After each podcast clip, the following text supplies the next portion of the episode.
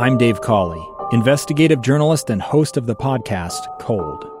In October of 1985, a woman named Sheree Warren left work at a busy Salt Lake City office. To meet her estranged husband at a downtown auto dealership. She never made it home. Sheree's car surfaced weeks later in Las Vegas. In the parking lot of a hotel casino. No one knows how it got there. Strange. It was strange. Both Sheree's estranged husband and her boyfriend raised suspicion for investigators. I kind of thought that he might have done something. But no arrests were ever made.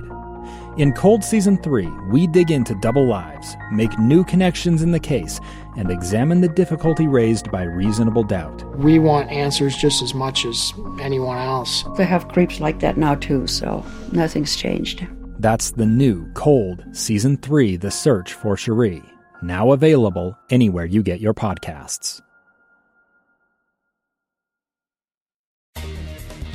Welcome back, everyone. This is the extended edition of Inside Sources. I am Boyd Matheson, the opinion editor at the Deseret News. Thanks for being with us on a Tuesday. We just wrapped up a, great conversation with former Senator Gordon Smith from Oregon, uh, who's the uh, CEO of the National Association of Broadcasters. A great group uh, was in town for a symposium with the Hatch Center on uh, music licensing, which is a just a fascinating thing to me uh, to look at. There are so many places where we don't really think about the struggling songwriter who's you know trying to eke their way out and and uh, make a living. And often they get cut out of processes or when people are you know pirating music uh, working around the system. So there's, there's lots of challenges there for sure. So i think it's an important conversation to have not only nationally but internationally. Uh, there's a lot of challenges there and speaking of the international front, uh, there's a, a, lot of ground to cover there as well. But I want to make sure, as always, we want to hear from you today. What's going on in your world? It is election day here in uh, Utah, uh, primary election day. And if you haven't cast your ballot yet, uh, you still have time till 8 p.m. tonight. Uh, if you do have your ballot sitting on your kitchen table, you cannot mail it in today. You cannot mail it in today. You need to take it to a polling location uh, and drop it off. So it is past the time when it could be actually dropped in the mail. You got to take it to a polling location today or just go and vote in person. Uh, but what's going on in your world? Let us know on our Utah Community Credit Union text line 57500. Again, 57500. Only when it's safe because safety first. That's the rule around here. Uh, so no texting and driving. Get to a safe spot and uh, share a thought with us today. Let us know what's going on in your world and uh, I want to look at the international front for a moment. A lot uh, brewing in uh, Hong Kong. Uh, we've had protests there almost every weekend uh, for the last couple of months. And uh, so I want to break that down just a little bit. But first, I, I want to play a little bit of sound. This is. This is from the uh, 1st of August from uh, President Trump. Uh, he said a similar thing today as he was getting on Marine One to head off to a speech. Uh, but listen to what the president had to say about what was taking place in Hong Kong. Well, something's probably happening with Hong Kong because when you look at, you know, what's going on, they've had riots for a long period of time. And I don't know what China's attitude is. Somebody said that at some point they're going to want to stop that. But that's between Hong Kong and that's between China because Hong Kong is a part of China. They'll have to deal with that themselves. They don't need advice. Okay, so very interesting. The uh, the president also tweeted today uh, that uh, that the intelligence has informed us that the Chinese government is moving troops to the border with Hong Kong. Uh, everyone should be calm and safe. Uh, in another tweet, the president said, uh, "Many are blaming me and the United States for the problems going on in Hong Kong. I can't imagine why." Uh, and so there, there's a lot of information going on, going around. Uh, we saw a video early, earlier in the day from the protesters who, who made a strategic move. Now, remember, over the last several weekends, they've been protesting just in the streets of Hong Kong. Uh, starting over this weekend, they started to protest at the airport, which for the protesters is a pretty strategic move, hoping to impact uh, commerce. Uh, obviously, Hong Kong is a, is a center of commerce a lot of international business taking place there in Hong Kong. That clearly is a uh, something that impacts China in a negative way, impacts the rest of the world in a negative way. And perhaps the protesters are hoping that uh, some other places like the United States uh, will lend some support. So backing up though even further, let's say what are they what are they protesting? What is it that the protesters want? Um, and I think it, it really stems back to the uh, extradition bill, uh, which has been re- uh, withdrawn. So this was a bill that would have uh, allowed people to who had interaction with the law uh, to be extradited into mainland China and into China's uh, very murky, very opaque justice system. So that was taking place in Hong Kong, and that's what the protesters initially started with was to to fight that extradition bill. So again, the the bill would have allowed China to extradite Hong Kong citizens into China to be prosecuted.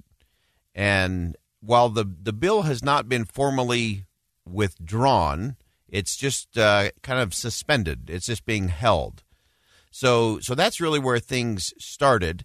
Uh, most of the early days of protests were, were all about just the bill, but now now things seem to be stretching out a little bit. From my perspective, the uh, the movement has expanded, and I think the protesters want more now. Uh, they want to look at uh, pr- police brutality. They they want uh, they're clearly clearly calling for more democracy. They clearly want more political reform. Uh, and so all of those things are, are taking place there in Hong Kong.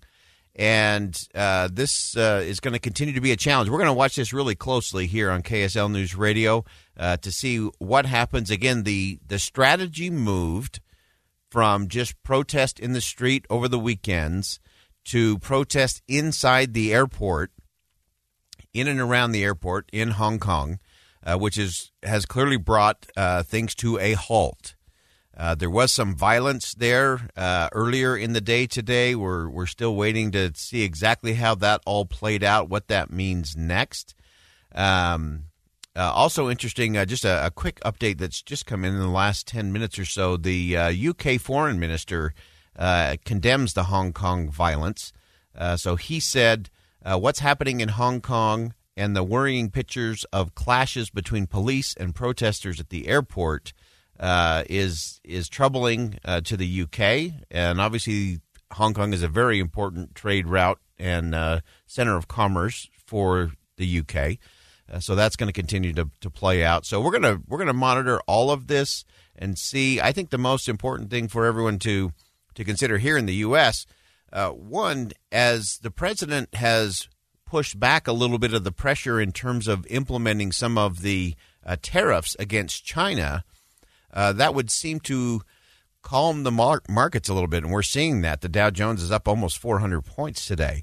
Uh, and so that's a positive sign to the market. Now, if we reverse that positive with the negative of disruption in Hong Kong and how that relates to China, again, it'll be interesting to see how the markets react to that. So we'll continue to watch that as we go through the day today as well. Uh, and then again, just as a reminder, if you haven't been watching this really close, uh, all of these protests began uh, by a bill that was proposed in Hong Kong that would have allowed uh, Hong Kong citizens to be extradited to mainland China and would have been tried in the Chinese judicial system, which, as I said before, is very murky, very opaque.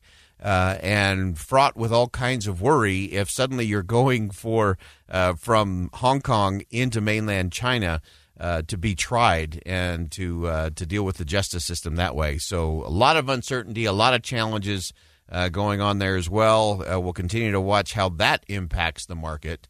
Uh, and I do just want to uh, reiterate the fact that the the president indicated today that he is going to delay. He is going to delay additional tariffs on a, a, broad spectrum of, of things in terms of China. And hopefully he's signaling that the negotiators are going to get back to the table. They're going to get back to business and get a deal done uh, and wrapped up so that the uncertainty in the market, we've seen these wild swings because the, the one thing the market loves more than anything else is certainty.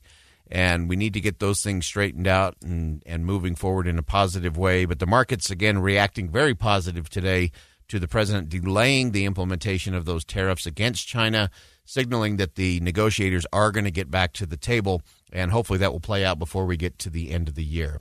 All right, time for us to step aside. We are on the extended edition. Find out where Bernie Sanders and President Trump are in lockstep. It'll surprise you. Stay with us on KSL News Radio. This is Boyd Matheson. We'll be right back.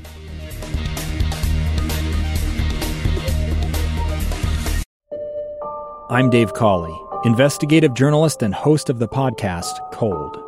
In October of 1985, a woman named Sheree Warren left work at a busy Salt Lake City office. To meet her estranged husband at a downtown auto dealership. She never made it home. Sheree's car surfaced weeks later in Las Vegas. In the parking lot of a hotel casino. No one knows how it got there. Strange. It was strange. Both Sheree's estranged husband and her boyfriend raised suspicion for investigators. I kind of thought that he might have done something. But no arrests were ever made.